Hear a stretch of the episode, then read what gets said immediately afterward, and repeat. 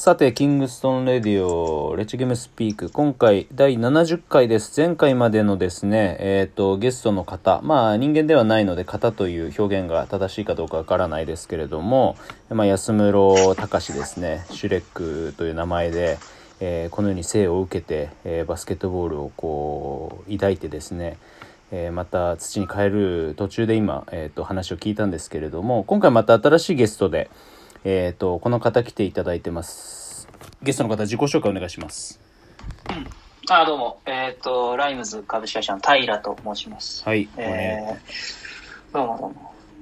まあ、いきなりね、って言われても、おうど、ど、誰だよみたいな話になると思うんですけど。ええっ、と、最近、そうですね、先生は、シューハリーっていう、えープロジェクトがやるんですけど、まあ、そこの裏を全部やっている人間です。はい。はいよろしくお願いしますお願いします。どうも。まあ平す君はごい拍手、拍手まである。はいそうなんよ、これね結構いろんなねあのー効果音がたくさんあるのでこれもなかなか。これもあるのでいろんなピンポンとかブーもあるから もしかしたら突然謎に質問コーナーが発生するかもしれないまだ一回も使ってないあけどまあまあ、うんああちょっと、まあまあ全然アドリブ行くから全然我慢してくださいよ。はい。まあ平君とはなんだかんだで付き合いも長くそうだね。もう十何年の付き合いだもんね。そうなるだろうね。うんうん。なんやかんやで。そうだね。まあ、平くん、まあ、初めて、えっ、と、名前を聞いた方はいるかもしれないけど、じゃあ、そのさ、今言ってくれたような、その、手張りだったりとか、あとはまあ、ちょっと前でネーションズだったりとか、あとはバスケットのその、各チーム周りとかで結構いろいろ、えー例えば、まあ、ストークスだったりとかも含めて、うん。いろいろ動いたりはしてるじゃない。そのそうだね中で、バスケットに、こう、携わるようになったのって、まあ、プレーも含めて、どういった形からなんかね。そうっすね。まあ、あの、年齢は僕はあのね、ST と同い年で、んまあ、アラフォーね、もうなるんですけど。そうだね。うん。えーっと、プレイヤーとしては、うんまあ別にその、ね、大学でゴリゴリこうトップレベルでやってたとかではないんですけど、まあ、まあクラブチームとか、まああとその、まあそういった部分でやってて、まあうん白虎隊ってチームを自分で作って、うん。まあずっと10代後半うん。から、まあ今でもやってますけど、うんやり始めたっていうのは、プレーだとあれですけど、うんまあそんな中だ、あのーオールデーは第1回うん。から、まあ当時は招待制だったんで、うん。まあ参加をして、うんっていうような感じで、うん。まあいどっちかというとまあ結構ストリートの歴史をうん。一応全部舐めてきたみたいなところがうん。結構あるかなと思ってて、うん。まあ地味にレジェンドも有明コロシアムの時に出てるしね、あ、本当？そう。シーズン1の？まあ、サムシティも出てますし。そうそうそうそうそう。おー、そうだったんだ。有明で確かあの時、勝てば、勝てば本戦出れるみたいな感じの若干レジェンドがあって、うん。その時に出たかな。まだ外、外でゴリゴリやってた時に。みんなであの、線引いてた時だよね。そうそうそうそうそう。ん懐かしいな。うんその後だサ、サムシティもフーズで勝って、まあ、チッタでやったかな。そうだね。まあ、まあまあ、今よ遠いりも、昔だけど。うん。なんかこう、まあ、サムシティだったりとか、まあ、ストリートのところって、まあ、出来たてなのもあったからさ、で、今、その、うんいわゆる、プレイヤーの部分での活躍よりも、どちらかというとビジネスの方も一緒にやってるっていう人たちが、まだバキバキでプレイのみにやってる時とかさ、っていうのは多かったじゃん。そうだねん。だからそこで実は、もう知り合ってたこととかって結構あったりしてさ、うん、なんかそれは面白いなと思ってて。で、その、大で、なん学、かまあ、うん、どうぞ。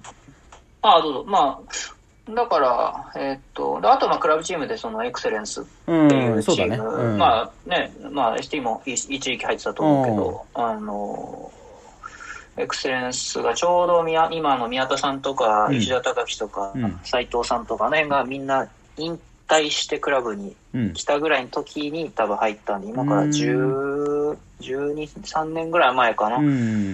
うん。にエクセレンスでプレーしてみたいなのが、まあプレイヤーとしてはそんな感じで、うん。まあ、あとはまあね ST ともクラブチームずっと一緒にやってそうだねたけど。うん。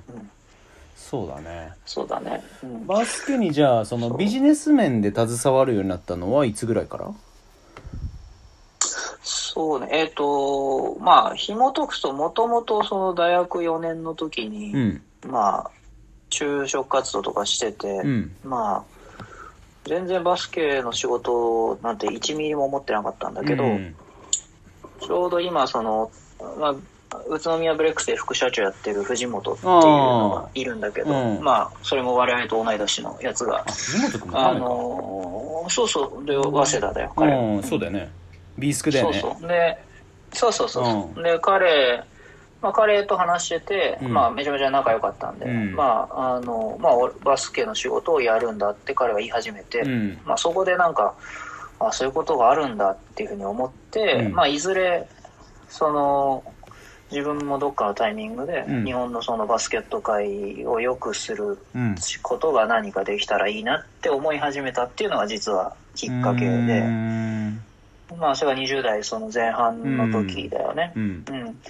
で、まあ、そこからもう僕はずっとその、何のね、ただバスケしかやってなかった人間だったんで、うん。まあ、まあ仕事はちゃんと、じゃあ、その基礎からやんないとなっていうことで、まあ、うん。IT 業界のベンチャーとかで結構、まあ、その厳しいの道を先に選んで、こう、まあ、いずれはバスケの仕事やりたいっていう、まあ、マインドで、うん。まあ、始めたっていうのは実はきっかけで。うん。で、でなんやかんやで、まあ、そういう、まあ、野望というか、うん。目論みがあったんで、うん。その、バスケ人脈っていうのは、意図的に増やす努力っていうのは、うん。そういった、まあ、20代の時も結構してたんだけど、うん。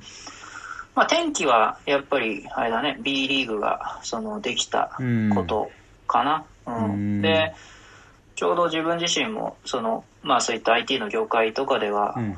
あの、まあ、それなりにこう、自由にできるというか、うん。まあ、なんかその、キャリアというものもできてきたんで、うん。うまくそれを活かしつつ、うんなんかその、ついにこう、参入できたらいいな、みたいなところから回り回って、うんまあ、バスケの仕事に関わり始めたっていうのが、まあ、本当4年ぐらい前かな。そうだね。う。うんん。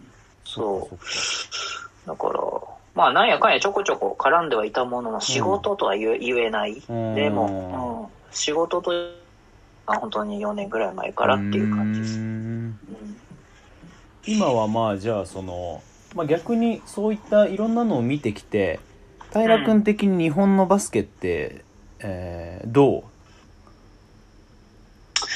うんまあなんかそのどの切り口で見るかとかね、その競技なのか、うん。そのなんかいろんな見方によって人それぞれ違うでしょうし、まあそのうんね、偉そうに評価をね、す るする立場っていうあれじゃないのかもしれないけど、うん。まあ、ポテンシャルはめちゃめちゃあるうん。だろうなと思うし、うん。その、まあ端的になぜかっていうと、うん。世界のマーケットに比べて日本のマーケットが小さすぎるんで、うん。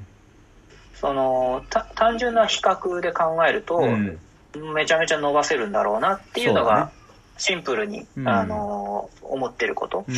まあなんかまあちょっとねきあの気分悪くする人いたらあれかもしれないけど例えばな、スズアマジック、まあ、マイナー競技というか世界的にそんなに知られてないようなマイナー競技うん。だが、うん。まあ、話自分が好きで、うん。まあ、それを広めようって言っても世界的に無理だとやっぱり難しい部分もあるし、うん。なんかそのその間マーケットボリュームみたいなところはめちゃめちゃバスケはもう可能性しかないかなっていうふうに思ってますね。確かにそうだねグローバルのアベレージと比べて国内の現状っていうのがやっぱり差がうーんめちゃくちゃある分そこの差を埋めて平均点を目指すだけで大きくしていけるっていうのはバスケが持ってるすごく大きな強みないしうーんまだ伸びしろなのかもしれないね。そうそうそうそうそう。本当まさしくで。ううんん。まあ、俺の中であのキングオブスポーツはサッカーだとずっと思ってるので、うんうん。まあ、ルールの単純さと本当にそのなんだろうボールさえあれば、まあ、ボールなかったら靴下丸めてでも何でもできるのとうん。っていうのを含めると、うん、世界中いろいろ行くとやっぱどこでもサッカーやってるからさうんこれはそのサッカーチャンピオンだなと言わざるを得ないところではあるまあ俺サッカーは好きだからいいんだけどさうん。でもそのグローバルで見た時にやっぱりバスケットってそれに準ずるぐらいのあのー人気はあるじゃん。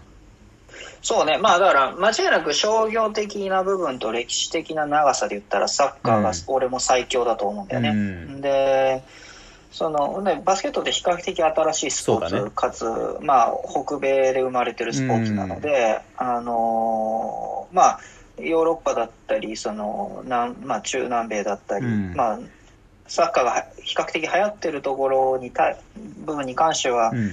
やっぱり遅遅れてるというか、うん。その、れ文化的背景がね、うん。まあ、ちょっとまだ浸透しきってないっていうのはあるのかなと思っていて、うん。とはいえ日本よりめちゃめちゃ人気だったりするけどさ、そうだね。うんなんかねやっぱりこれだけ、あの一つのあの作るために作った競技がこの短時間でこう全世界にこうスプレッドしてるのは俺はあのすごくこう注目すべき点だなと思ってて、うん。うん、ただやっぱり隣国がその海伝いにしかないって言ったところだったりとかもいろんなところを含めて日本の中だとその言ってしまえば空白地帯みたいな感じでずっと過ごしてきてたのが事実だからさ、うんうんううんん、だからそれをどういうふうにこう次のステップにっていうのが今のまあ B リーグ協会それからまあ平君たちみたくいろんな活動してたりまあ俺みたく活動してる人たちのいろんなところのあの共通点ではあるなとは思ってて。